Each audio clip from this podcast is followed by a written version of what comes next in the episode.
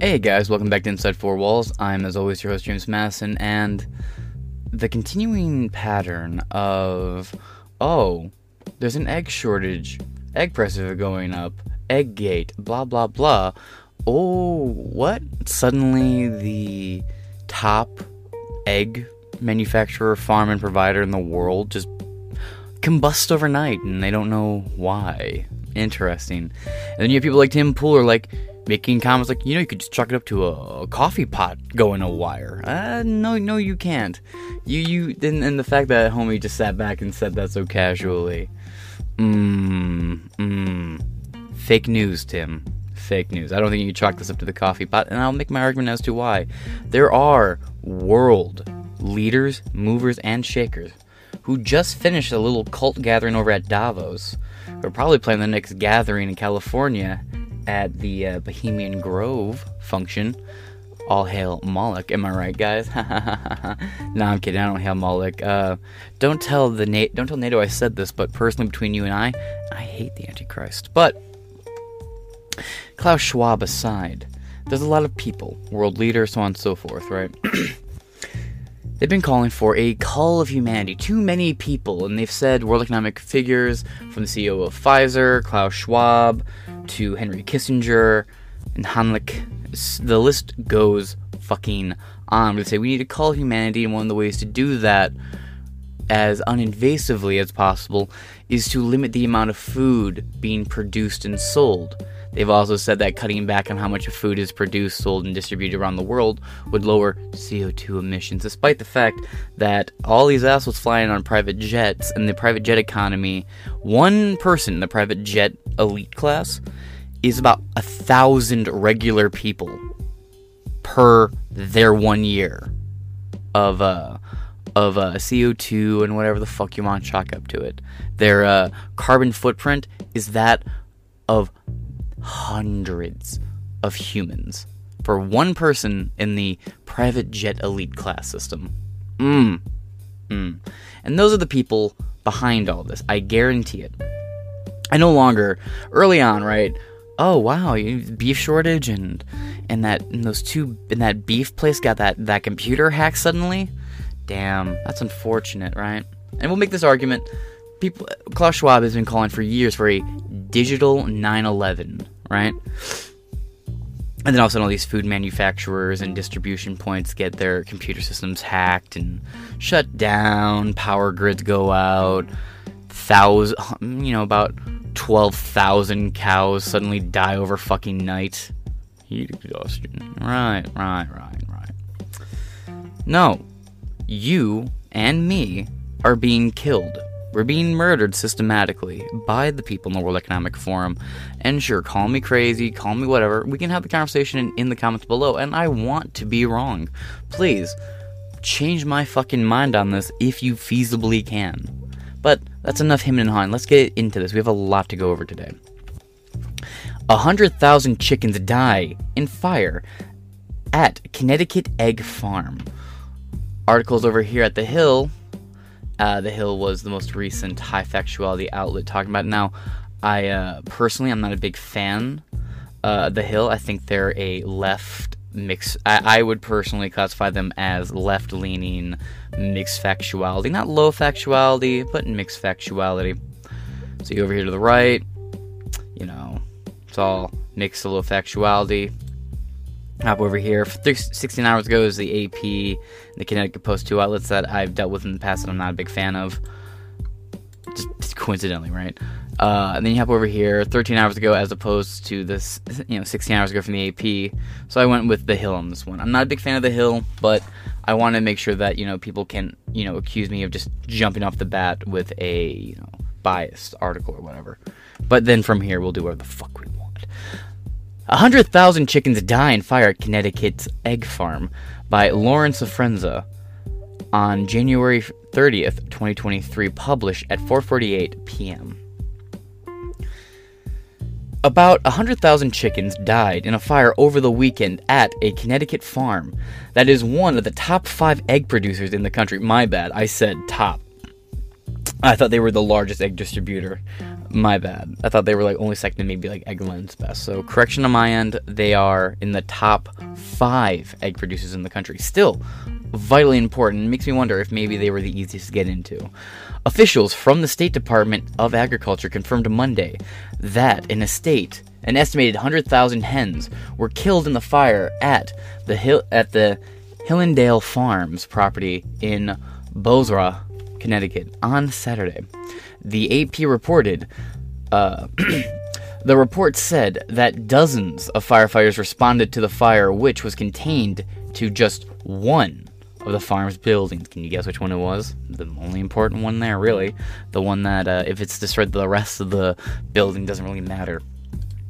Ironic and interest, not ironic, but uh, interesting, quinky goddamn dinky that oh oh oh, this big building who's ma- this big company right and you, will hear that on Twitter. I've seen that argument on Twitter. Well, it was only a small part of the building caught fire. You're acting like the whole thing was burned down.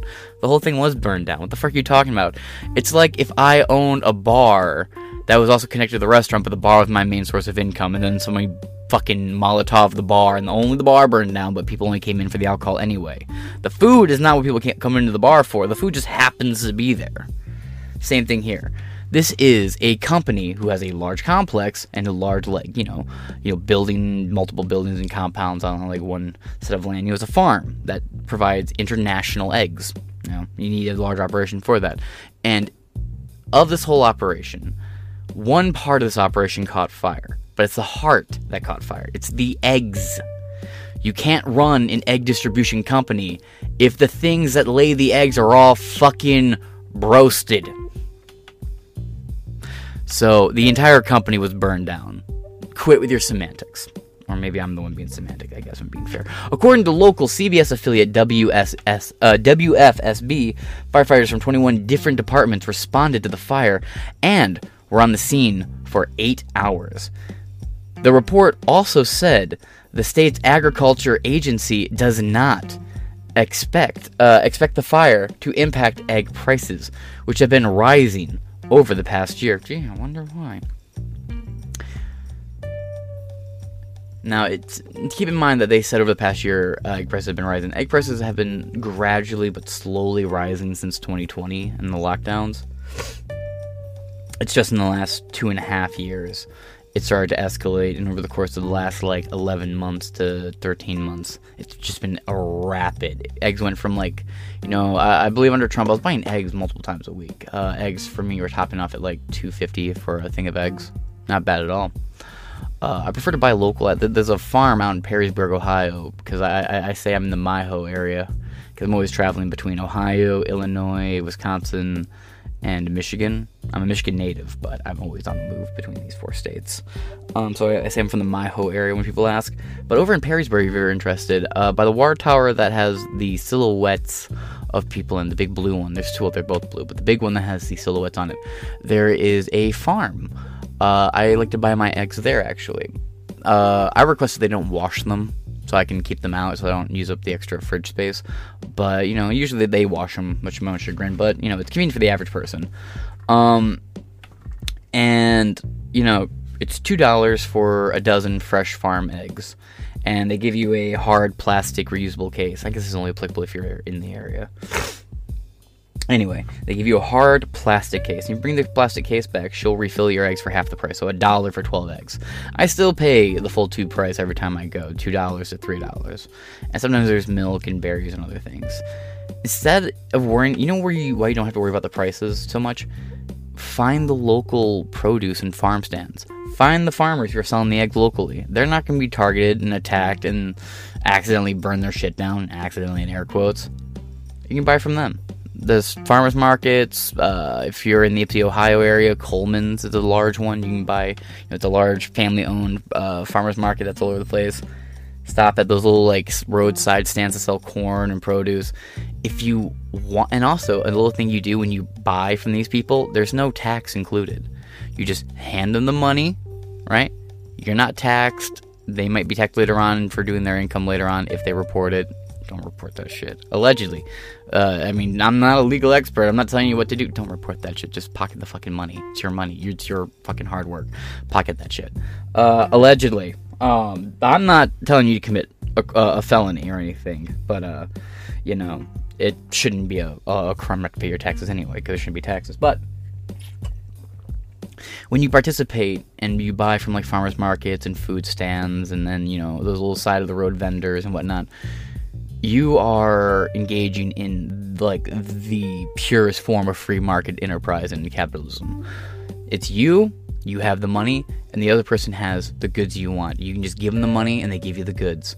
There's no need for a middleman to be like, hey, where's my, like, you know, 45%? Hey, come on, give me that.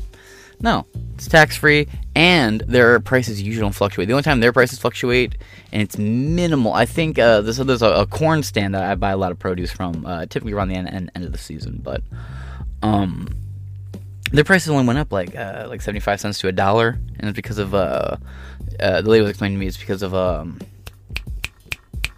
fertilizer issues and shortages, and also the uh, grow shows and the lawn and, uh, and the, the garden shop, which is a little local, whatever. You, you get it. Those all went out of business around during the pandemic. But again, just buy from local farmers, man. Don't go to the stores. And I say that somebody who shops in the supermarkets all the time. I get it, but I'm just saying you don't have to bitch so much about prices and the rise of prices if you quit going through these large conglomerate companies that want you suckling at their teeth and being destitute. Buy local. Support your local farmers. Agroist as fuck.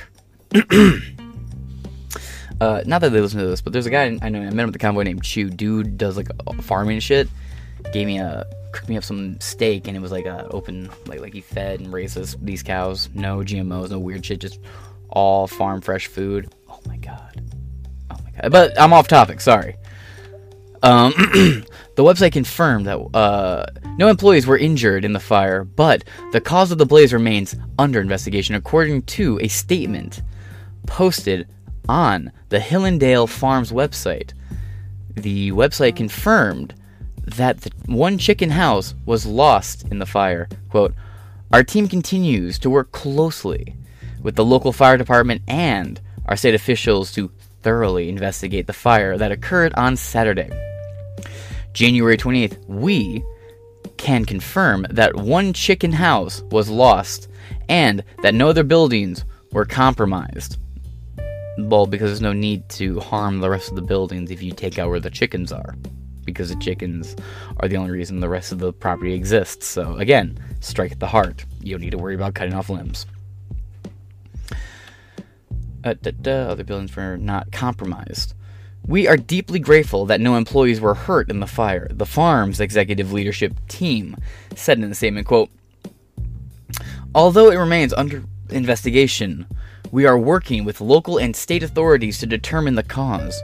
We appreciate the tremendous response from local fire departments for their swift action and for the continued support from across the in- across our industry. The statement continues.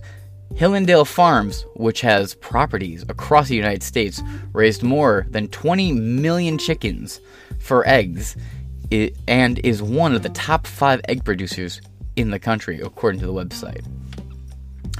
Senator Jack Reed, a Democrat, a, a, Democrat from Rhode Island, called on the Federal Trade Commission to investigate the rise in egg prices last week. Uh, yeah, a real deep investigation. Look at the Oval Office, and there's two of your answers: one sitting at the desk and one sitting by the desk, presumably.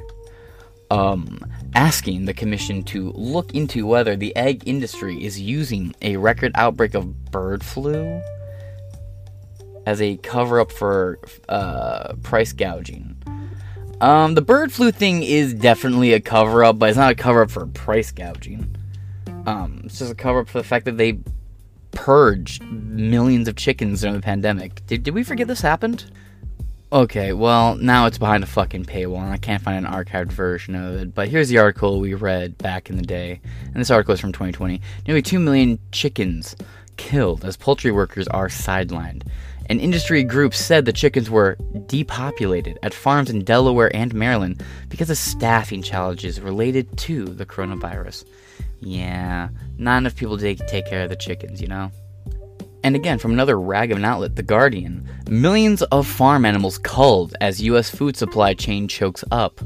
Yeah, this was happening all over. Millions of cows were culled, chickens were culled, eggs were thrown away, uh, chickens were culled. It was a weird thing. Like, we had videos of it. We were watching every day. Oh, you know, this farm behind us, you can see they're throwing away produce. And it was just like perfectly edible fruit and everything being thrown away. And they were ordered to do it by their government officials, so on and so forth. So to sit back and be like, gee, I wonder why there's suddenly everything's so expensive. Not only is Joe Biden printing more money, by the way, full blame where it goes. Donald Trump printed like four trillion dollars extra in stimulus. In by the end of 2020, 85 to 90 percent of all the money in circulation was printed within nine months from like February ish, mm, probably like Marchish, all the way to the end of 2020. 80 to 90 percent, and that's not my numbers, were printed that is staggering. And then you throw in people like the Pentagon losing just $2.2 trillion accidentally from a code shift. Look that up too. I covered it on this show. No, this whole system's being fucking gutted from the inside out. And, you know, it is what it is. Why did they kill so many animals? There's no clear answer given. They just did.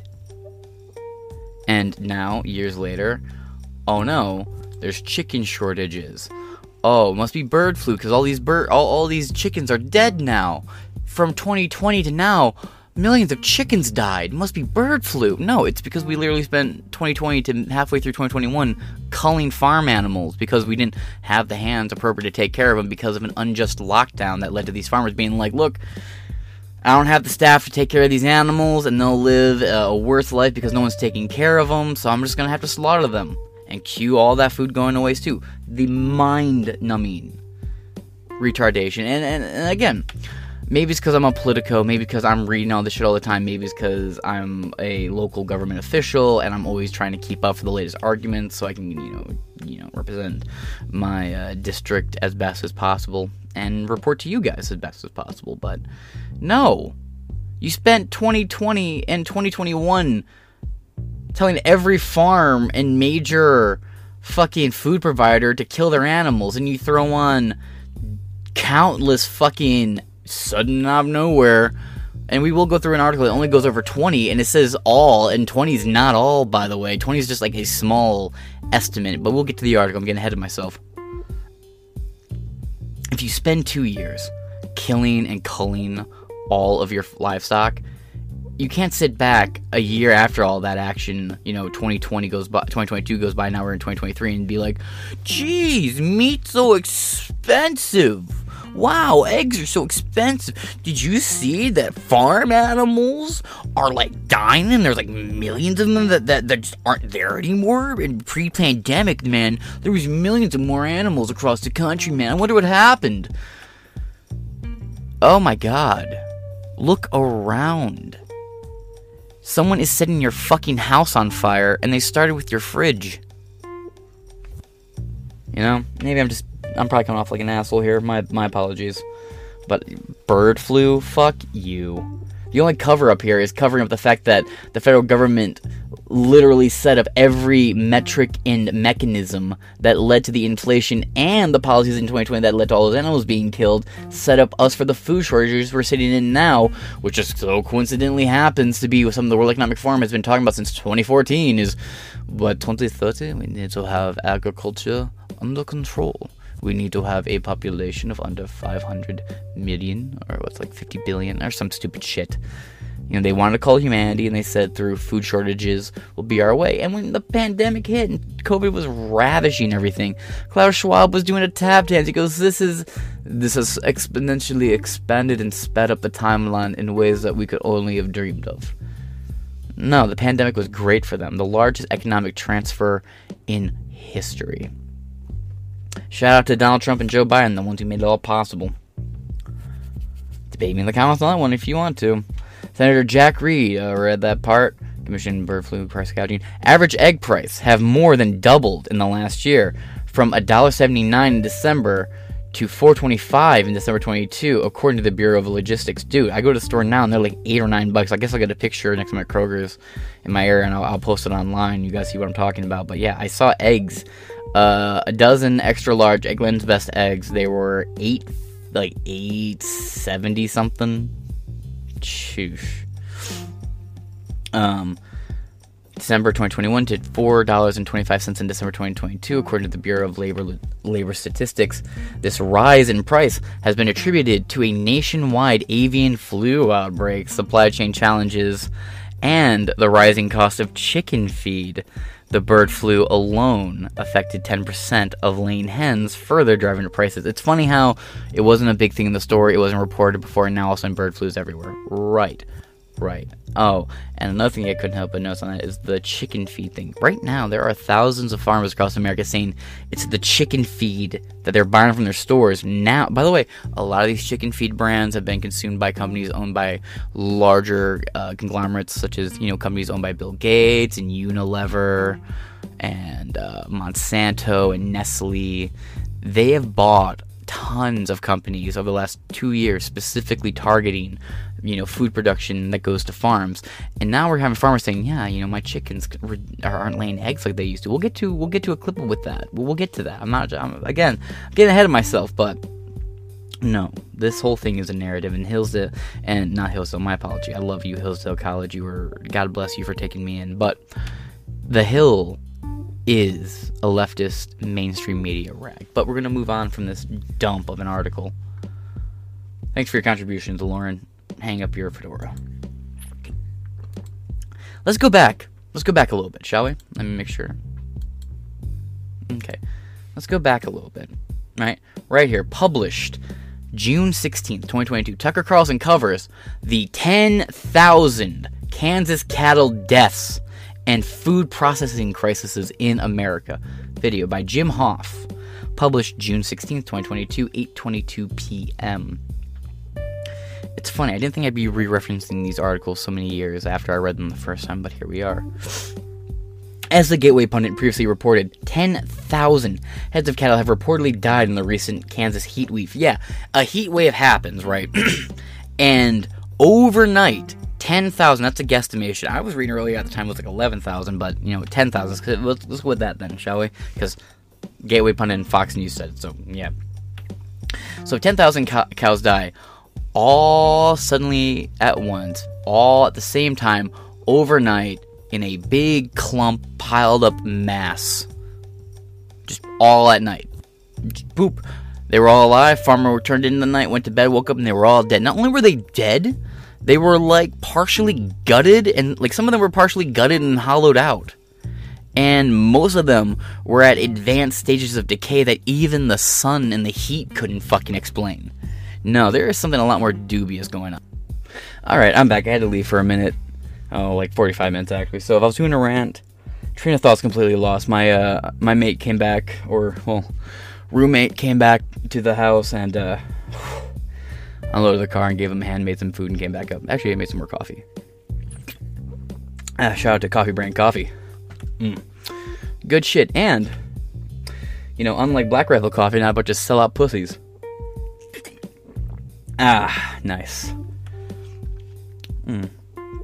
Uh, I guess I didn't really get too far into it, did I? All right, let's let's move on, shall we?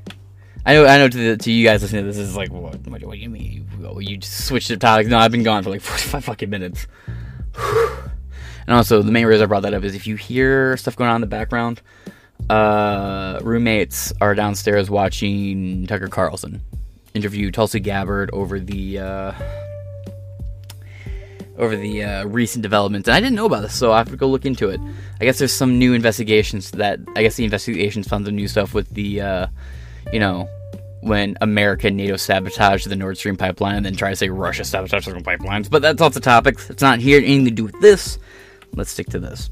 As the Gateway Pundit previously reported, over 10,000 heads of cattle have been reportedly, or have reportedly died in the recent heat wave in Can- Canvas, Kansas heatwave.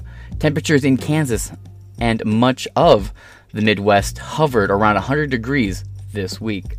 On Thursday, Tucker Carlson covered the thousands of cattle deaths. And Tucker invited Steve uh, Stratford, the winter livestock assistant manager, on his show to discuss the food industry. Steve, uh, Steve Stanford explained to Tucker about the farmers and ranchers that have battled weather for centuries to get food to the American consumer. I was about to say, like, look, I've been, I got family in Mississippi. More specifically, I got a lot of family in and around the Bruce, Mississippi, and Nashville, Tennessee area. A lot of family in, in those areas. Um, eh, pretty much, if you go deep enough south and you meet a singleton, or if you meet a singleton or a Madison or you know, uh, fuck, even I'm related to a lot of the Joneses down there too. Uh, there's a good chance I'm related to like if you go deep enough into the South and you find them like Bayou type guys, I'm probably related to them, and they'll probably be seeing me later on this year in like five months to family barbecue. But they're farmers. They've had hundred degree days plus humidity, and their cows are out there tails flicking flies away while they graze on grass, lay in the shade, and hang out in the barn or go to the trough, so on and so forth. Cattle can withstand all kinds of heat. I'm, I'm, I'm listening to this excuse like that doesn't make sense to me. And I mean, I'm only using Google here, so I'm gonna go. I'm gonna just go with what Google says here is uh, maximum heat a cow can handle. The danger occur, occurs at the temperature at temperatures near 100 degrees Fahrenheit. So it doesn't say 100, but near 100. Could be less, could be more. Fahrenheit and 50% humidity. A lethal. Okay, so you're only in danger, uh, according to Google, at temperatures around 100 degrees and 50% humidity. The lethal range for cattle is a 100 degrees Fahrenheit and 80% humidity. Now, like I said, I have family down south. Uh, I've never worked with their cows or done anything with them, but I know I've been down there on days where it's been around 100 degrees and mucky as all hell. But the cows seem to be hanging in there. Like I said, shade, heads in the trough, or hanging out in the barn. Like, what, these cows all just like stand out in the sun cooking a line? Do they not seek shelter? I'm very confused. This is a story that never really got any resolutions or resolve. We never found out how these cows actually died. They just chalked it up to heat, and even then, they never confirmed the heat hypothesis This was the most likely thing. Sure, the most likely thing that the media completely owned by the World Economic Forum and members of the World Economic Forum are willing to tell you. At least that's what my alleged uh, translation of that narrative is. Uh, Steve insisted the enemy was not the weather, but ranchers are more concerned about the large part of the sector that has moved to Brazil and foreign owned packing conglomerates that are ripping off farmers. And I said any country that becomes the dominant manufacturer of the global of like global food will be targeted and now look what's happening in Brazil.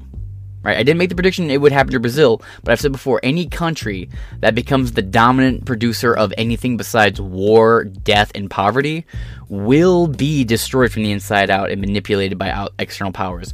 And look at the collapse of Brazil. And here's the thing I fully support their stop the steal stuff. I like Bolsonaro. I think Bolsonaro actually won that shit. I do not believe this Lulu clown did shit. He draws Biden comparison crowds, whereas Bolsonaro could get whole entire cities of hundreds of thousands of people to congregate to one centralized area to cheer and hear him speak. Yeah, sure. He was. This was another amazing interview. We'll go back to that clip here in a second. As the Gateway Pundit previously reported, at least 18 major fires have erupted at food industry facilities and plants over the past six months. All of the fires have been officially listed as accidental or inconclusive. then you got the World Economic Forum where they're saying that they're like gods, and we'll get to that soon. They literally compare themselves to it. The Gateway Pundit published an update, an updated list of U.S.-based food manufacturing plants that were damaged from 2021 to 2022 under the Biden administration. These data, uh, this data, I believe is what you meant to say. This data, or these data, were first published at Think America. There's something wrong with that sentence. There are 97 incidents on the list. Like I said, people are saying the official 20, and it's all because of an article written by, uh, um, what's, uh, what's it called? Uh, My Patriot Supply. And a lot of people are passing that article around like it's factual. I'm like, no, it was so many more than that. So, so many more than that. We'll look at this article later. Let's just see what a couple of comments. I'm not going to go too deep into the comments. Uh, Annie Felipe, since when do cattle die of heat? This is the first year temps rose to 100 degrees. Obviously poisoned. Duh. One downvote. Mugs, no question about it. Back in the 70s, Henry Kissinger said, quote, control the food and you'll control the people. Control the oil and you control the country. Control the money and you control the world. We're there. And Henry Kissinger is the teacher that Klaus Schwab studied under. And by Jeremy censored, yet only a small percentage are aware of what's happening. Mm, you're not wrong either. And Patriot Forever, last comment we're going to read on this article, said and President Trump pulled back the curtain for all those to see, but far too many people were blinded by their hatred of him to see. Mm, him not firing Fauci, even though it was beyond doubt. He was calling Fauci corrupt and evil establishment before he left office when he still had the power to fire him, and he didn't fire him. Instead, he allowed and sat back and let Fauci set policies and guidelines and you know guidance during the pandemic. So no, I, I think Trump bears a ton of blame for this as well. It's not as directly and more esoteric and more you know ephemeral in nature, but there is a large chunk of blame on Trump for setting up the conditions and situations that would lead to this kind of fucking situation. Appreciate every one of these comments, but come on. I, and again, I like Trump. I want to see Trump do well, but I'm not going to sit here and pretend like oh, Trump bears no blame. No, that man bears a ton of blame. If you're cut, I'm going to expand this if I can. There we go. So you can turn up quality. No, maximum quality. All right country has problems with its food supply, your country has real problems. We do, no one in the administration seems even to notice because there's nothing to do with trans rights.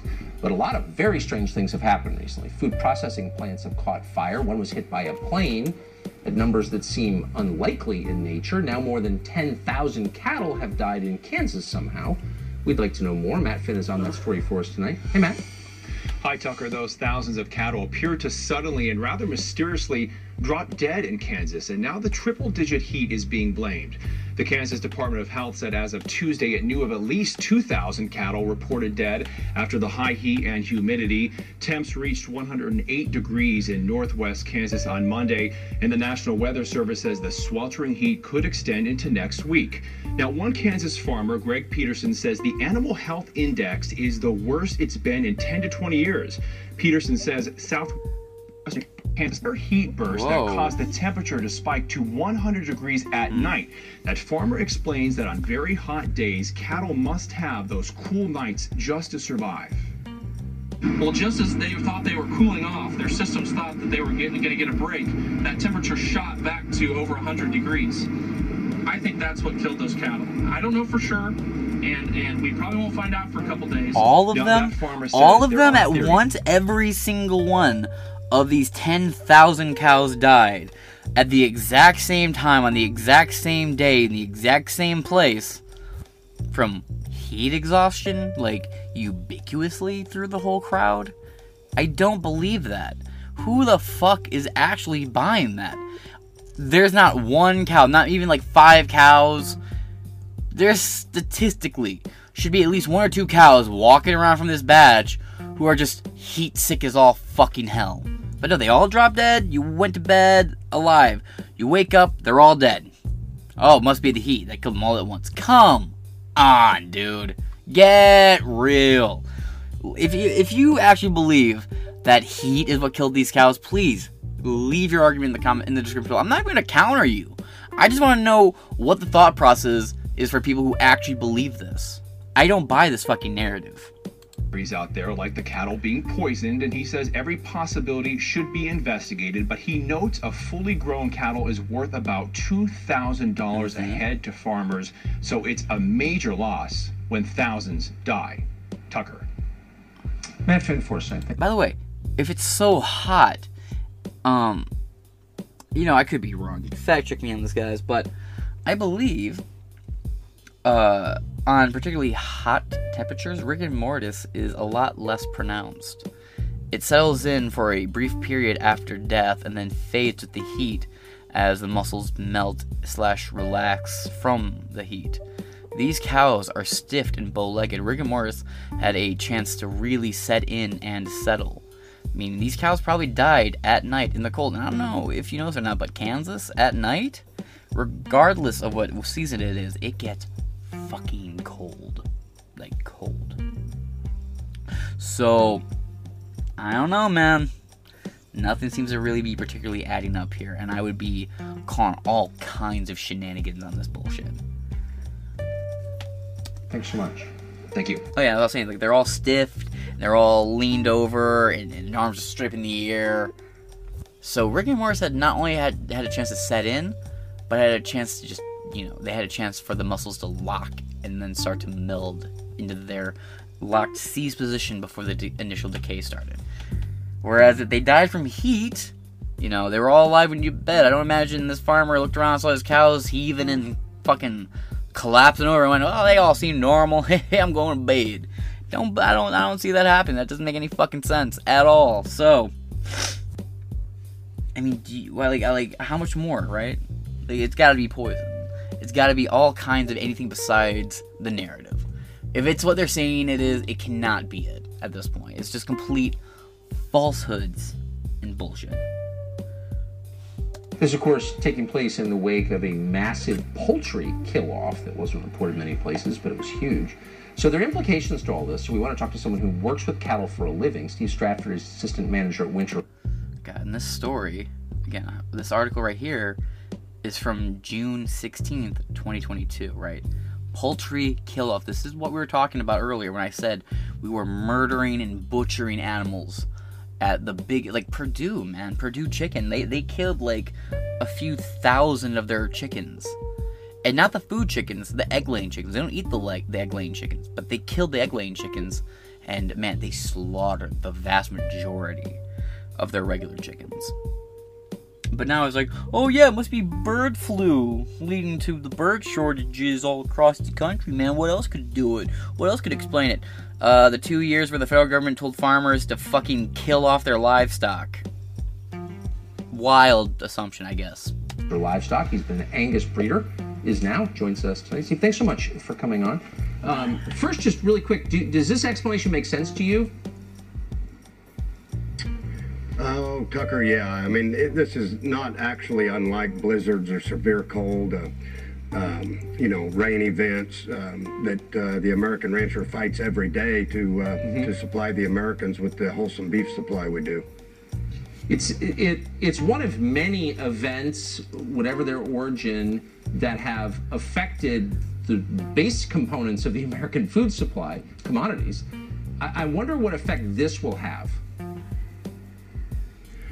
You know, it, it's devastating to the to the region that it happens in, um, and uh, but in the in the realm of the the cattle production in America, it's a small percentage. Yes. Um, you know, we uh, process 600,000 cattle a, a week to uh, supply the world with wholesome beef. So, um, not to belittle the fact, and you know, if it happens at, at your feed yard or your region, it's obviously devastating and heartbreaking to these people that care for the livestock every day. Um, but it's not going to affect the the uh, immediate supply a whole lot. We've seen meat prices, all food prices, going all on? commodity prices rise That's not me. dramatically recently. Do you see them coming down? You know, um, probably not. We have rising production costs um, clear through the chain from the from the ranch to the processor. Yeah. Um, I don't think the uh, price at the at the retail counter is probably going to come down. Um, the American rancher has to figure out a way to get part of that retail dollar, um, or their inputs are going to uh, have them succumb and be out of business. Right. Which, uh, uh, I mean, at, the, at that point, if we became totally dependent on, say, Brazil for our beef, do you think the U.S. government would step in because it's obviously a, it's a, in our critical national interest to have a food supply? Would they step in and backstop the ranchers? It's a threat to national interest, but to take but to require this admi- any administration to take action on something like that, they would have to want America to succeed. This administration does not want to see America succeed. These politicians we have today, the bulk of them, not all of them, you know, you, you, you have mansions, and even then, like I said before it happened, when, when Manchin was saying, I'm not going to vote for the omnibus bill, I told you as soon as he was given anything that would protect his state, his state being one that relies almost solely, mind you, on oil, gas, and fracking. But once Democrats said, okay, fine, your state Manchin is going to be exempt from these policies that ban fracking, Manchin fucking couldn't run over enough people in a fucking Faza, in a fucking Visker, to vote for that bill. Like, he wanted that shit quicker than, than I want fentanyl free Coke. But,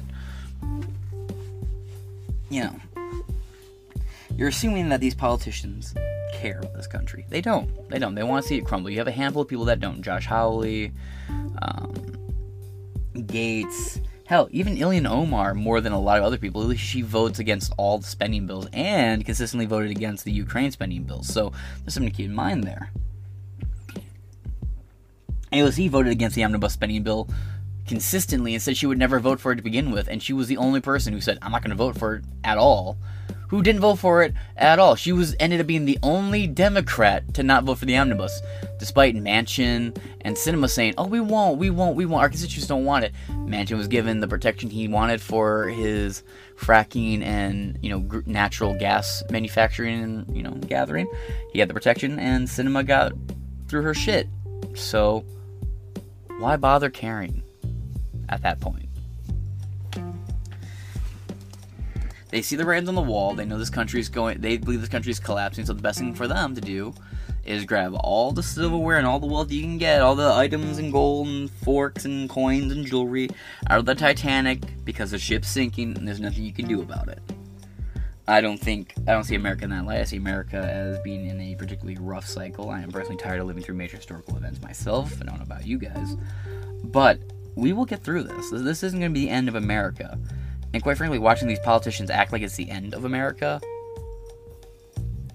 makes me happy to know that they're they're so convinced that this is over that they're gonna fuck off and leave it to the people who want to do something. You know, the biggest problem this country has are the Republicans and the Democrats, well, the Uniparty, feeding off the death of it, feeding on its corpse. But there are people like me, hopefully like you, who not only want to see this country be to its full potential and knows what a sleeping giant America actually is and can really be at its full potential, um, we outnumber them. And, and, this is to anyone listening to this who thinks America is over, the World Economic Forum has won, you black pillars. America will be saved by the people who are bold enough to take a stand start making content, start talking about it, start going out there and getting involved and doing something and fighting and raging against the dying of the light every day. Even people, you know, people bigger and smaller content creators who do what I'm doing, they're raging against the dying of the light just as hard as any actual like populist type politician in DC is. The light's not out, and we can rekindle this fire and America will come back. And it will come back after it burns off all the plagues, all the fucking poxes. America's a, a sleeping dog. It's going to get up, it's going to shake off, all the fleas are going to fall from its fur, and it's going to go out into the field and tackle its day of chores. It's going to gather up all the sheep, it's going to tend to the fields and mangers and protect its land. That's what America's going to get to. And right now, doesn't have good guidance, doesn't have a good leader. But those bad leaders up there in Capitol Hill and DC and the people who are black pilled, I want them to know something. The people like me, hopefully like you listening, and anyone out there standing up against the narratives, we outnumber you. And we will outlast you. And America will be the nation we want it to be when we get there. In your hasty rush to destroy and gut the system for its wealth, you've shown your real intentions before the curtains even closed. And now, more and more Americans are waking up and realizing what's going on around them. And your little facade's ending. It ain't gonna hold up forever. America is gonna have a great comeback. and I will be here with the microphone, laughing at all the black pillars, the communists, the Marxists, the SJWs, the wokeitarians, the masturbators. I'll be laughing at all of them because at the end, it'll be them who fucking own nothing, and they will be very unhappy, and I will be very beside myself with joy as they anguish. And the great reset turns into the great fucking retreat as we metaphorically chase them down the street with ropes and pitchforks and fire. But let's wrap this video up, shall we? You know, I, I would like to think so, but they've had every chance the last uh, two decades to uh, stop that migration. Um, that's what uh, my friends and, and people in the uh, industry we fight for every day um, is to uh, bring back the Americanism in the beef uh, beef chain. Yeah. Um, we'd like our American beef labeled separate from that uh, South American beef that you're uh, talking about. Yeah. Um, we would also like to uh, get the margin back from a monopolized uh, foreign-owned packing sector that, uh, you know, you're talking about five to 10,000 cattle that die of heat. Um, you're talking a range of 10 to 20 million dollars. Um, the margin that the American rancher has lost every week on cattle processed in the United States is more like 200 million dollars. So, uh, you know, we have a lot bigger fight out there. We fought Yeah. the weather for centuries, um, blizzards, heat, um, but we need to uh, get back to taking care of the American rancher. Yeah, Chinese control of our food supply is a bigger problem than the weather. I, I, would, I would say. Uh, Steve, that thanks so should much. be a big concern to the consumer, Tucker. Well, I couldn't agree with you more, and I appreciate you bringing it up. Steve Stratford, thank you very much. You bet. Thanks for having me on. So gas is unaffordable. You just saw. All right. So, we're now going to move from the Gateway Pundit over here to My Patriot Supply. Now, My Patriot Supply is a great company.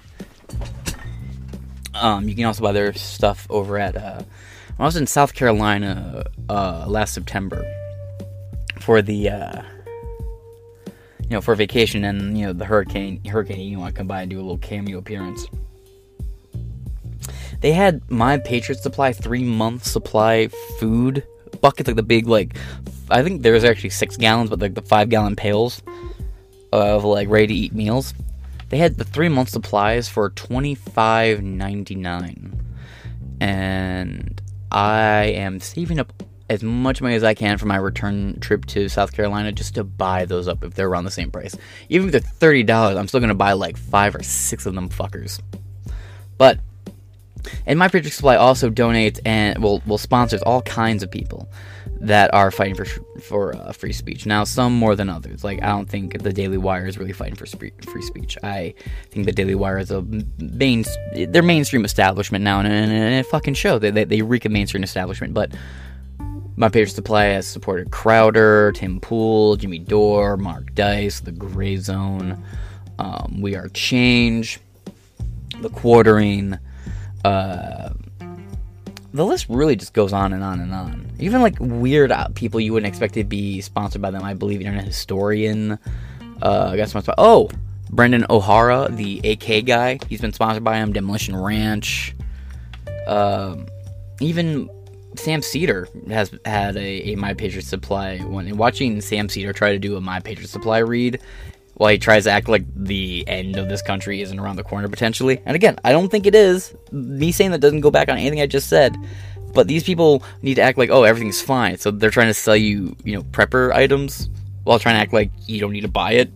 It's as funny as like Bill Burr doing the uh, edible arrangements fucking uh, ad read. But let's get into it. These are the 20 plus food facilities that have burned in 2022. Published June 10th, 2022.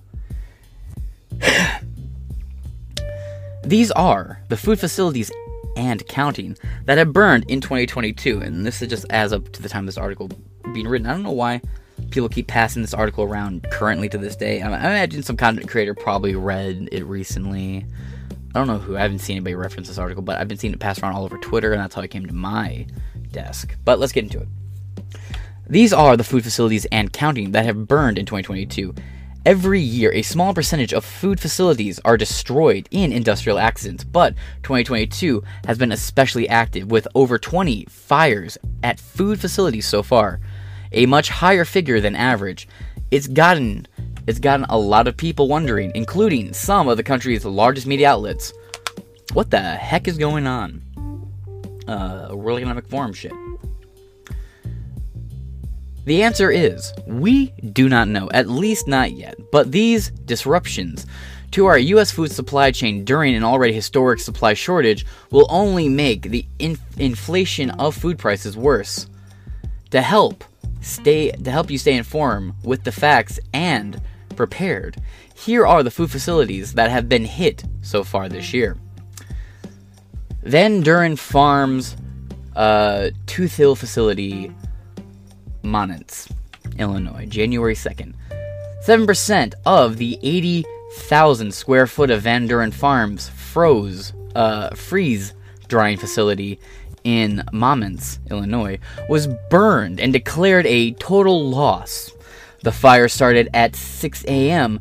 and no employees were on the site. Van Drunen has plants all over the country, but this is their largest, their main facility. Then you have Cargill Nutella Feed Mill. uh, Le Capte, LA. Or Louisiana, my apologies. Le Capte, Louisiana.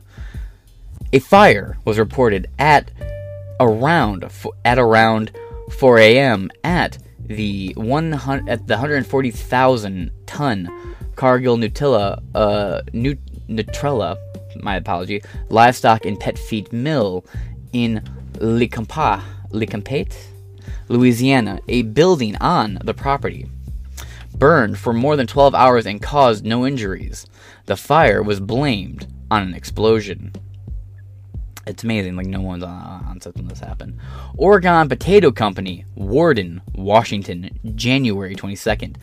An explosion attributed to a faulty boiler destroyed an Oregon Potato Company plant, Warden, Washington.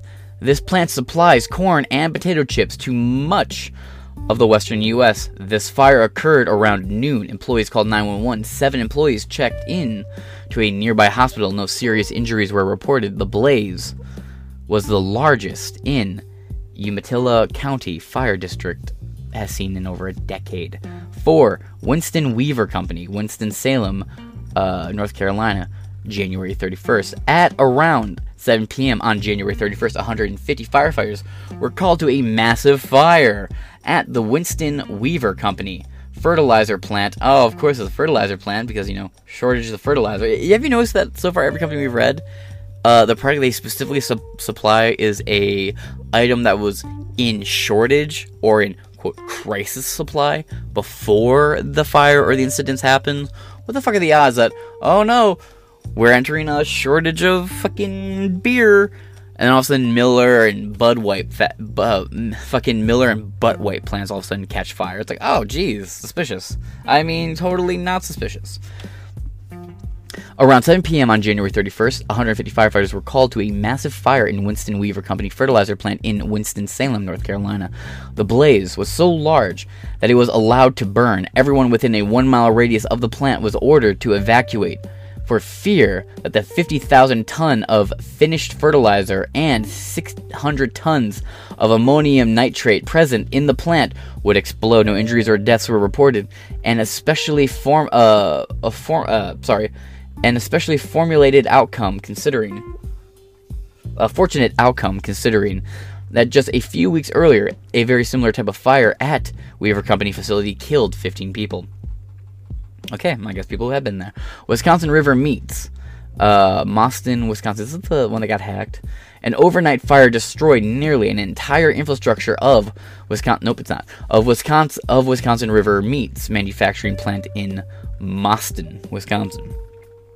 Most of the plant was considered a total loss. No livestock or employees were injured without a facility co-worker or co-owner David Mower or Mauer says the company will have to rebuild. 6. Lewis Lewis Louis Dreyfus Company, Claypool, Indiana. Around 8 p.m., a bag house used for filtering dust caught uh, dust caught fires at the county's largest soy processing plant No employees were injured at the time of the fire. Experts warn that the disruption would slow the production of soybean in the U.S. But oddly enough, not on any of the soy farms that Bill Gates happens to own. Best View Farm, St. Albans. Um, I'm blanking. In the early morning of Friday, February 18th, a fire devastated the milk pasture at Best View Farm. Dairy cows had to be transported to facilities in the surrounding areas for care, interrupting Best View operations. No injuries were reported. Uh, moving on. Ceres Foods, uh, Hermiston, Oregon. A Shearer's Food, a Shearer's food manufacturing plant specialized in salty snacks, cookies, and crackers, was set ablaze after a boiler exploded, injuring a handful of over 230 employees at the facility. A former plant safety manager, Stephen Dean, expressed surprise that no one died, given the extent of the damage. Rebuilding will take 15 to 18 months to rebuild. Jesus. Uh, Nutrien AG Solutions, Sunnyside, Washington. A fire at Nutrien AG Solutions facility in Sunnyside, Washington was reported at around noon on Monday, February 28th. An evacuation order was issued to all buildings located within a half mile radius of the facility. The fire burned through 1.7 million pounds of sulfur used for fertilizer. No one was injured in the blaze. So, food shortages, so on and so forth. Farmers are having to put down their cattle and they're having a hard time making ends meet. And they need to start growing and harvesting and getting things ready so they can start making their money back. Oops, the fertilizer so desperately required for these farms no longer is available. God damn, that sucks, does it not?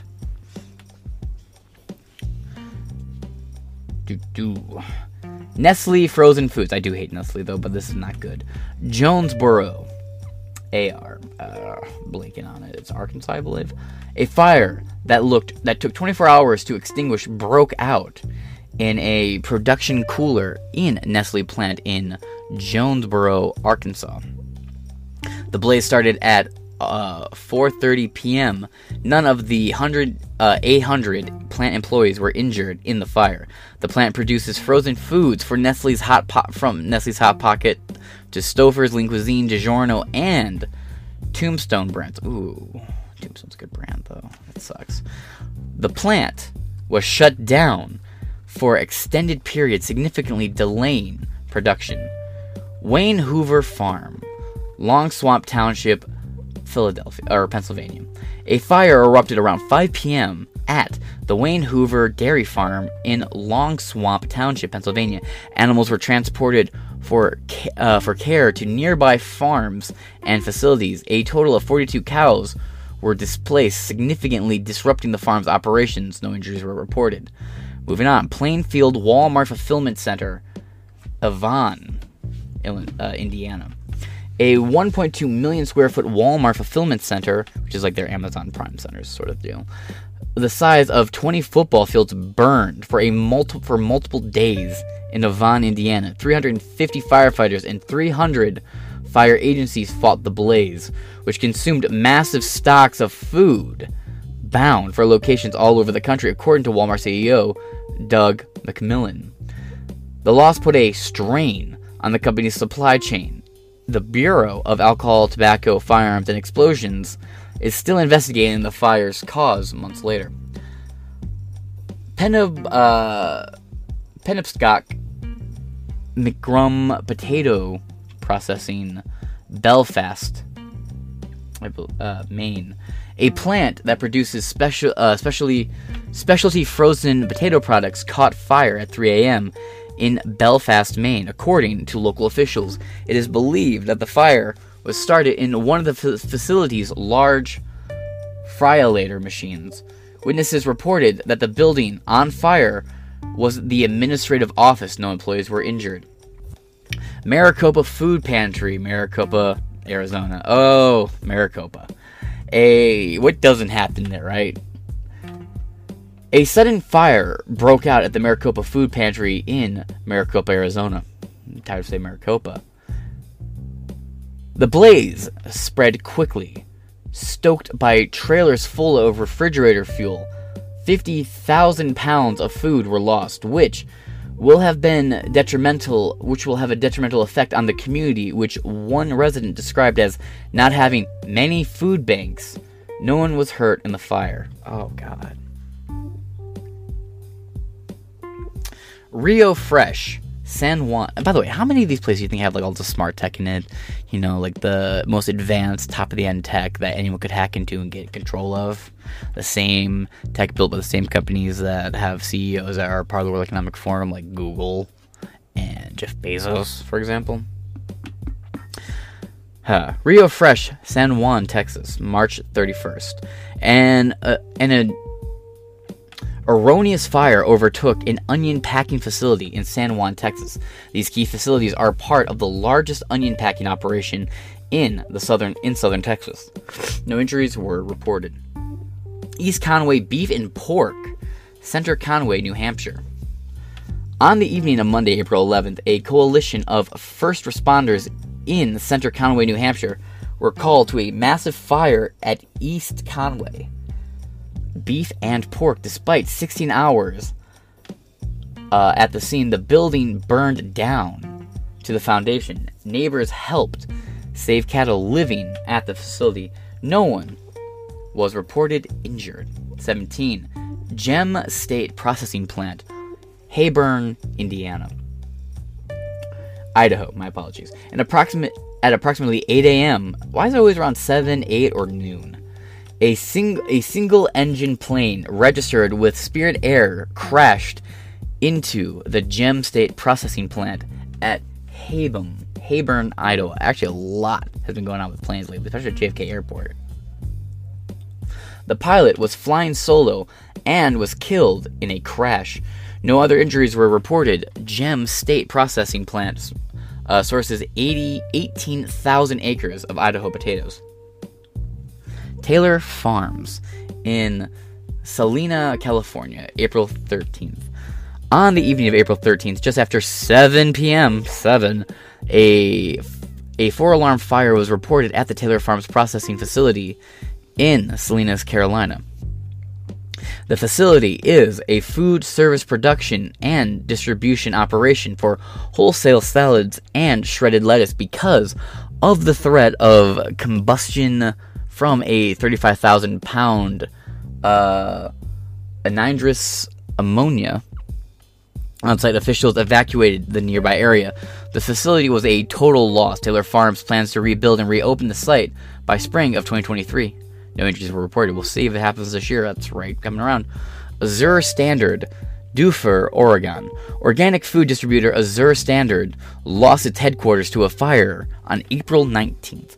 The cause of the fire is under investigation. Azure Standard CEO David Stelzer stated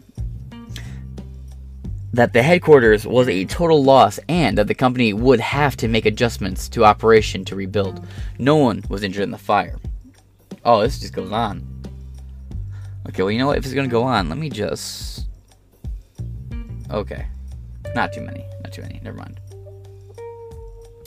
Taylor Farms, Azure Standard, and right here, Nutrien AG Solution, uh, Ladodi, Kansas, another location of theirs.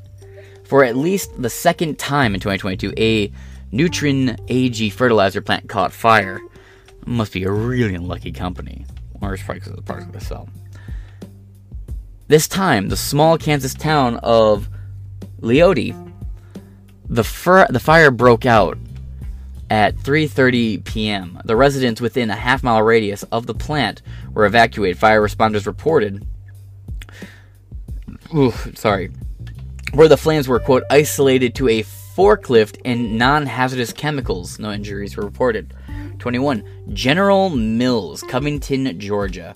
A twin-engine Cessna a lot of planes crashing into fucking food providers, I guess. That must just be a thing that's happened, right?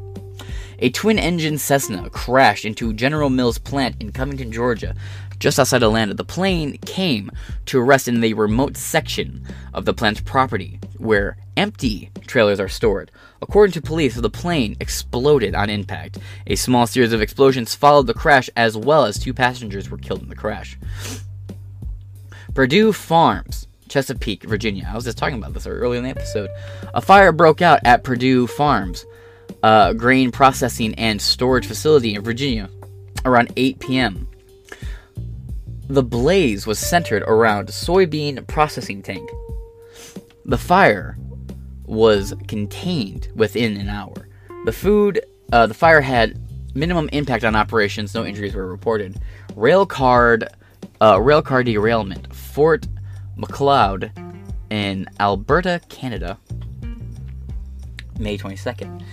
The derailment of the Canadian Pacific Railway freight train in southern Alberta resulted in the loss of 43 rail cars containing potash, a vital fertilizer ingredient. That some of the cargo was recovered. No injuries were reported. The cause of the dermalite is still being investigated.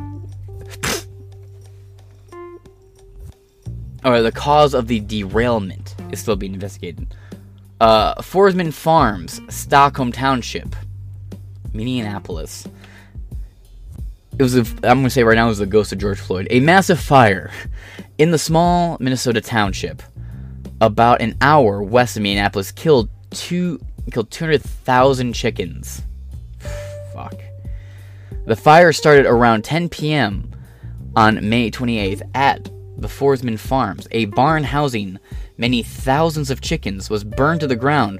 Forsman Farms is one of the largest producers in the country and sells more than 3 million eggs a day. The cause of the blaze is being investigated. No injuries were reported. JBS Foods, Green Bay, Wisconsin, June 7th. Firefighters responded quickly to the blaze at JBS Foods meatpacking plant in Green Bay. On the evening of June 7th, a small fire inside the plant's neat or plant meat processing area was controlled within 15 minutes, saving the entire facility. The fire is being blamed on heat from an from an ang- uh, auger, heat from an auger in the processing area. No injuries were reported. Yeah, that of all the time of all the years that auger presumably was there. Now there's an issue. The bottom line, stay alert, friends. We don't know if these incidents are a trend, coincidence, anomaly, coordinated effort, mine's on that one, or what have you. We'll leave the facts here for you to review and come to your own conclusions. And they throw in one more at the end. Festive Foods, Belmont, Wisconsin. That's a big one, too. Even I know about this fucking company. On June 13th, the Festive Foods frozen pizza plant in Belmont, Wisconsin caught fire. More than 70 firefighters were called to the scene, hailing from two dozen departments and four counties. Residents within a mile radius of the plant were advised to keep their windows and doors shut to protect them from dangerous amounts of smoke. The fire started, quote, in a compressor room for the refrigeration system while personnel was performing maintenance. No injuries were reported. Um, and down here, repeat of the same thing from before about, you know, in bottom line start here, say alert friends. In Liberty, Grant Miller, preparedness advisor for My Patriot Supply. And that brings us to the end of this. Now we only have only have two more things to get into, and we're going to talk about Klaus Schwab and Bill Gates now. This is from yournews.com. I'm not super familiar with them, but it seemed like a good article and I enjoyed it, so take it with a grain of salt. But I would say everything I'm reading right here is factual and seems to check out. Klaus Schwab, quote, God is dead, and the World Economic Forum is, quote, acquiring divine powers. From November 29th, 2022. And you'll remember in, tw- in November 20, uh, in November, the World Economic had a sudden, almost out of nowhere congregation at Davos. Unplanned, as far as anyone knew. All these private jets started to load up on the little island away from Davos, and they all rode up to Davos.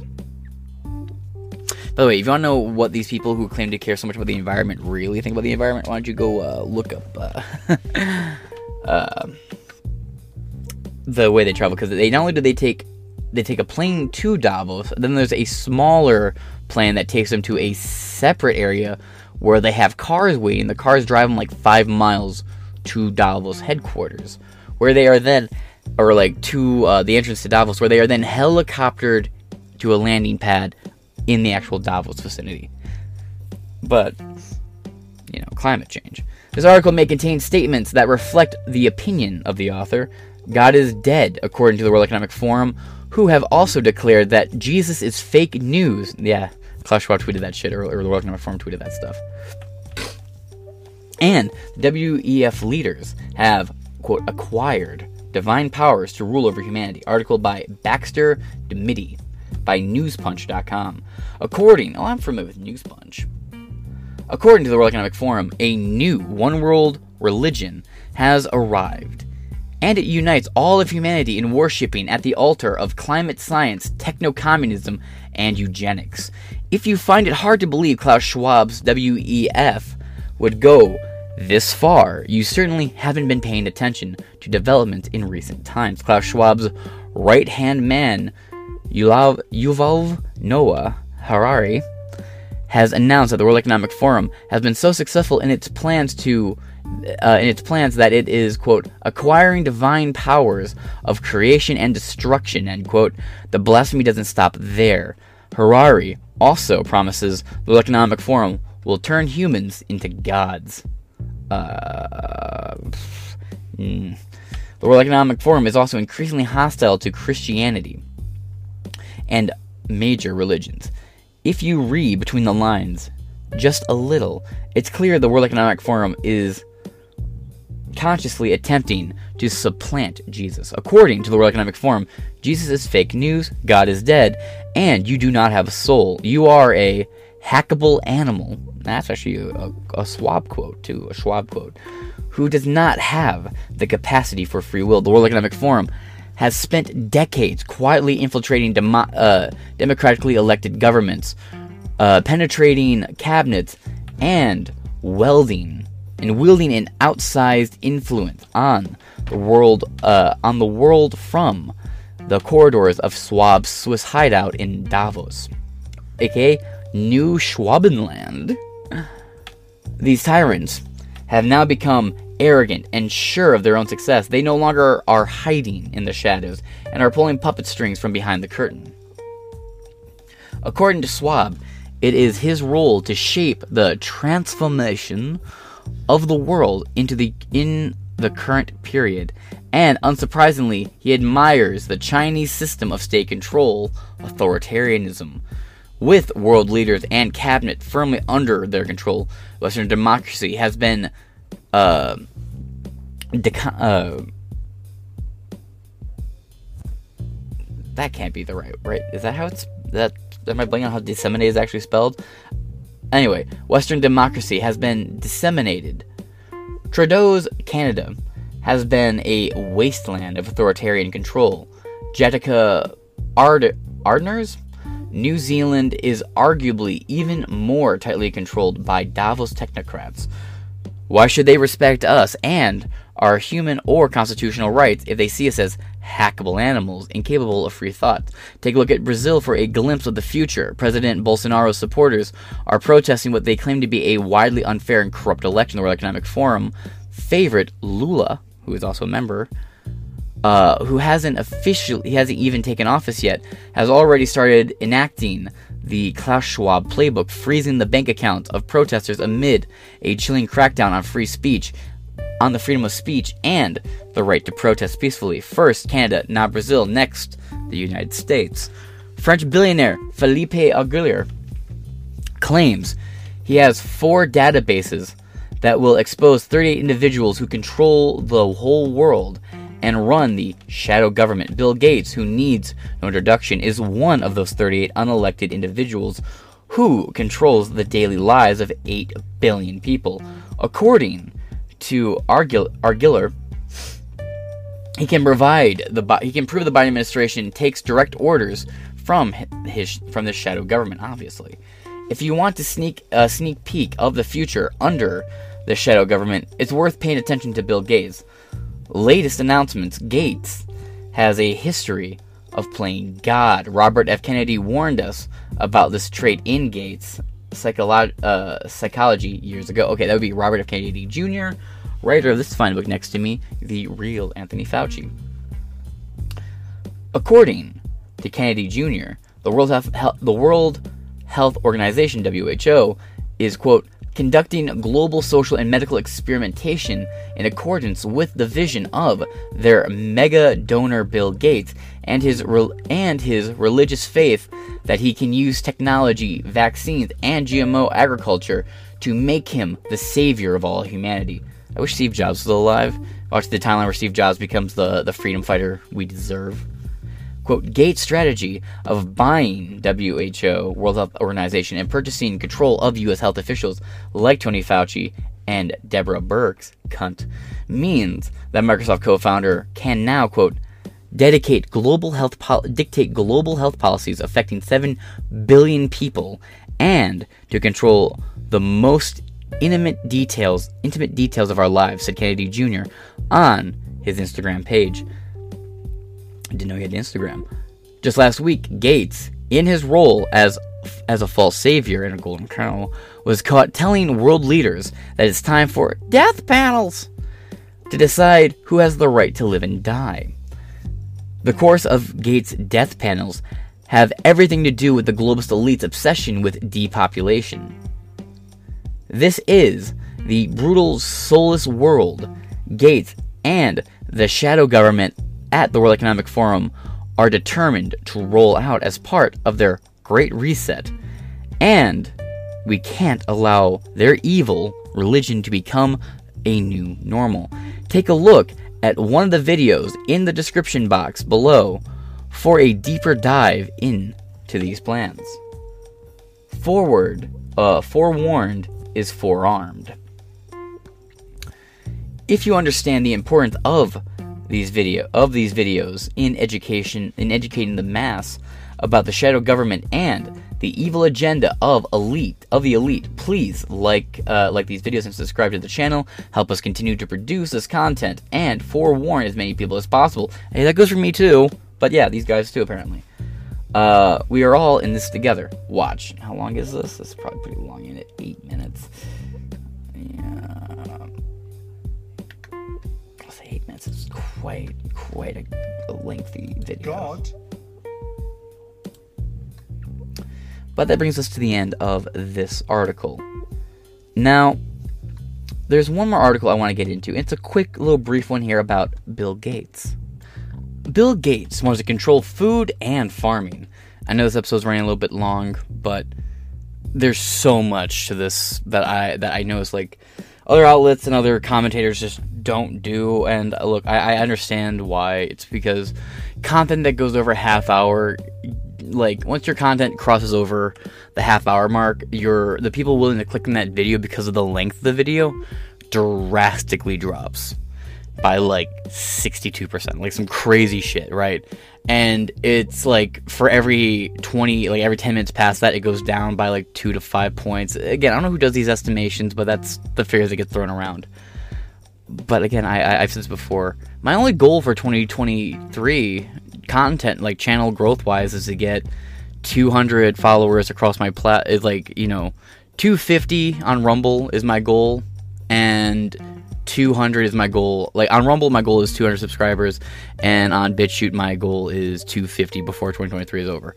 It's not a high goal because I don't expect to grow very much, and it's because I'm, I'm you know there is so much to the story that people just are going to throw out and ignore because it would require them to sit down for an hour or two hours to go through the topics. Like when I did the the life of John McAfee and why I, I can prove that he was murdered in his prison cell.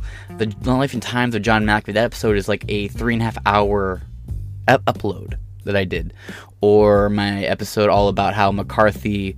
Um, because someone who was somebody issued a challenge like years ago. And they said uh, the, the, challenge was make a video about a historical villain who's actually not the villain, and I did a whole episode about how Joe McCarthy a never prosecuted a single commie, and b was absolutely right about where he said you'd find communists. His focus was on D.C., not Hollywood. The House investigation on un-American act, uh, un-American activities was like 10 years after McCarthy became a crippled alcoholic. But that's so off the point. The point is, if you're here watching this still, I appreciate you. And the reason why this is so long is because there's so many parts to it, and I want to make sure I cover as many bases as possible. And for those of you willing to watch this far in, you either are going to be happy with what you're seeing or you're watching this to build a good argument against me. And either way, thank you for being here. So, this is the last article we're going to read.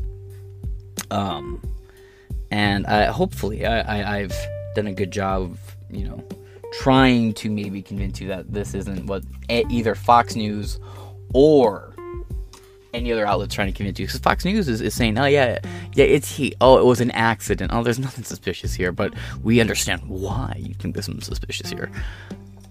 And it's because they don't want to talk about any of this stuff. Tucker Carlson, sure, but other Fox outlets, no. Um, so let's hop into it and wrap it up, shall we? Mega billionaire Bill Gates is arguably the most powerful person on the planet. Through his investments, through his investments control over uh, patents and so-called philanthropy, Gates has essentially become the world's health czar, dictating public health policies and practices, including those surrounding COVID-19, on behalf of big pharma, Silicon Valley, and the world economic elite. Yeah, well, Bill Gates, um, he's like the American Klaus Schwab, right? You know, different countries have their equivalent of Klaus Schwab. Germany has a guy that runs Pfizer slash BioNTech. He's like the Klaus Schwab of that area. Klaus Schwab, Klaus Schwab. Um, and then you have Bill Gates. He's like the American version. Now, Klaus Schwab, he's not the head of the World Economic Forum. He's not the head of shit. He's just an administrator. That's it. He, he he's administration. That's it. Bill Gates is too. Bill Gates is just making sure that his boss's work gets done on time. Administrators. And Bill Gates is just ours. So, you know, just want that thought out there half Silicon Valley. And, you know, Bill Gates can perfectly represent the far left slash communist views of Big Pharma, Silicon Valley, and the World Economic Forum because he's been a part of these groups since the very beginning of his career. Bill Gates was always a left wing activist, and he never wasn't. At least Bill, at least you know Steve Jobs. Steve Jobs was left up until it came to the economy and money. Then he was as fiscally conservative as they fucking came. On top of that, he was also against Bush's war, so you know. Bill Gates couldn't wait to help them build new software for the war in Iraq and the fucking unjustified invasion that Bush led. Steve Jobs was like, "This is corrupt and bullshit, and I will not support it." Two different people. I, I, have a, I, have this weird feeling that Bill Gates, uh, like, if Steve Jobs was still alive, Steve Jobs would be countering Bill Gates like constantly and like build like working with like Peter Thiel and shit. Though Peter Thiel's kind of questionable. Anyway, let's let, us let us go. Uh, health policy and practices, including surrounding COVID 19, on behalf of Big Pharma, Silicon Valley, and the World Economic Elite. The GMO industry, and, although lesser known, the military industrial complex and the CIA. Now Gates has apparently set his sights on becoming global food czar, as well as attacking organic farming, as well uh, farming as wasteful and impre- repeat that now Gates has apparently set his sights on becoming global food czar as well, attacking organic farming as wasteful and impractical and pushing genetically engineered lab food and big data as the solution to the world food crisis. As Stacy Malkan writes, quote, if Bill Gates has his way, the the the food in our future will little resemble what's on our plates today. Gates and his agribusiness industry partners are proposing to transform our food and how it is produced. To the techno food industrialist, technocrat, probably a better term. Hunger and climate change are problems to be solved with data and engineering. The core ingredients of the revolutionary plan genetic engineering and planting. Of everything from seeds and food, uh, from seeds and food animals to microbes and in the oil or uh, in the soil too the processes we use to make food. Local food cultures and traditional diets could fade away as food production moves indoors to labs cultivated fake meat and ultra processed foods. Quote gates says rich countries should shift entirely to synthetic beef and he has the intellectual property rights to sell them as a f- as a food that can help fix the climate. Gates touts the Impossible Burger, a plant based uh, patty made of genetically engineered soy and textured with engineered yeast. Its manufacturer the Gates funded Impossible Foods has two dozen patents, as well as more than a hundred patents pending. The uh, artificially replicated cheese, beef, and chicken, and uh, permitted, permitted, uh, permitted these products. Permitted? Are they trying to make like a pun there? Anyway, these products with manufactured flavors, scents, and textures. Absolutely true. And you know what's really funny about all that? The only food left on the shelf. So, the best kicker of it is not to read the whole article. I'm planning to set aside some time to do an episode all about this. Impossible Meats and all those fucking soy and fake meat companies that Bill Gates own they're now starting to drain his wealth because no one's buying his shit. No one wants to fucking eat it. And the people who want to eat it, they're all vaccinated and fucking dying of heart complications. Suddenly, for unrelated reasons, I imagine. Coincidentally. Um, no one's buying it. It's the only thing that was on store shelves during the shortages from 2020 to now.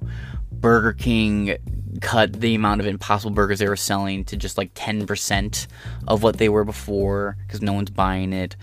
Uh, McDonald's and Wendy's already dropped their plant based meat. Subway dropped their plant based meat. Remember all these fast food chains like two, two to three years ago, all doing like big plant based burgers?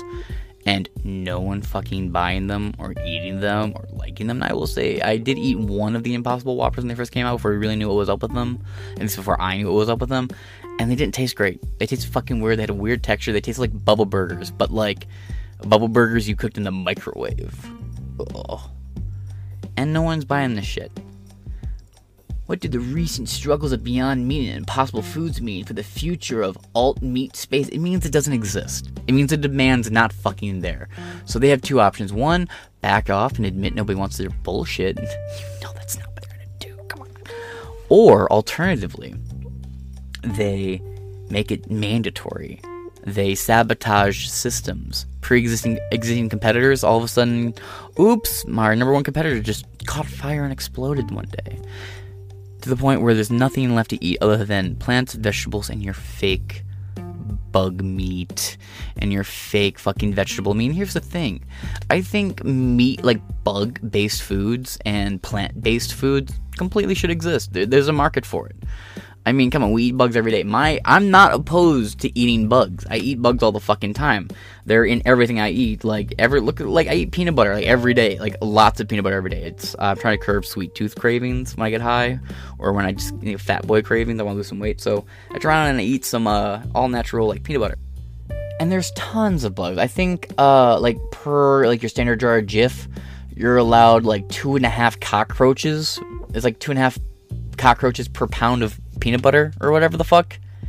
And cereal, you're allowed like a couple ants per flake or some shit. Like, like there's, you know, you eat bugs all the time. No, no, it's the pushing of it, it's the forceness of it that makes people not want to eat it. You know, medical consequences aside from eating this fake bullshit, but this is all leading to the bread liners becoming the fake food liners. But that being said, this is not an over story. This there will be more to this as as it unfolds. So that being said, this has been Inside Four Walls. I've been your host James Masson, and I'll catch you guys later. Peace. Campaign 80. Which message will resonate with voters? Let's talk better mileage. Go the bastards.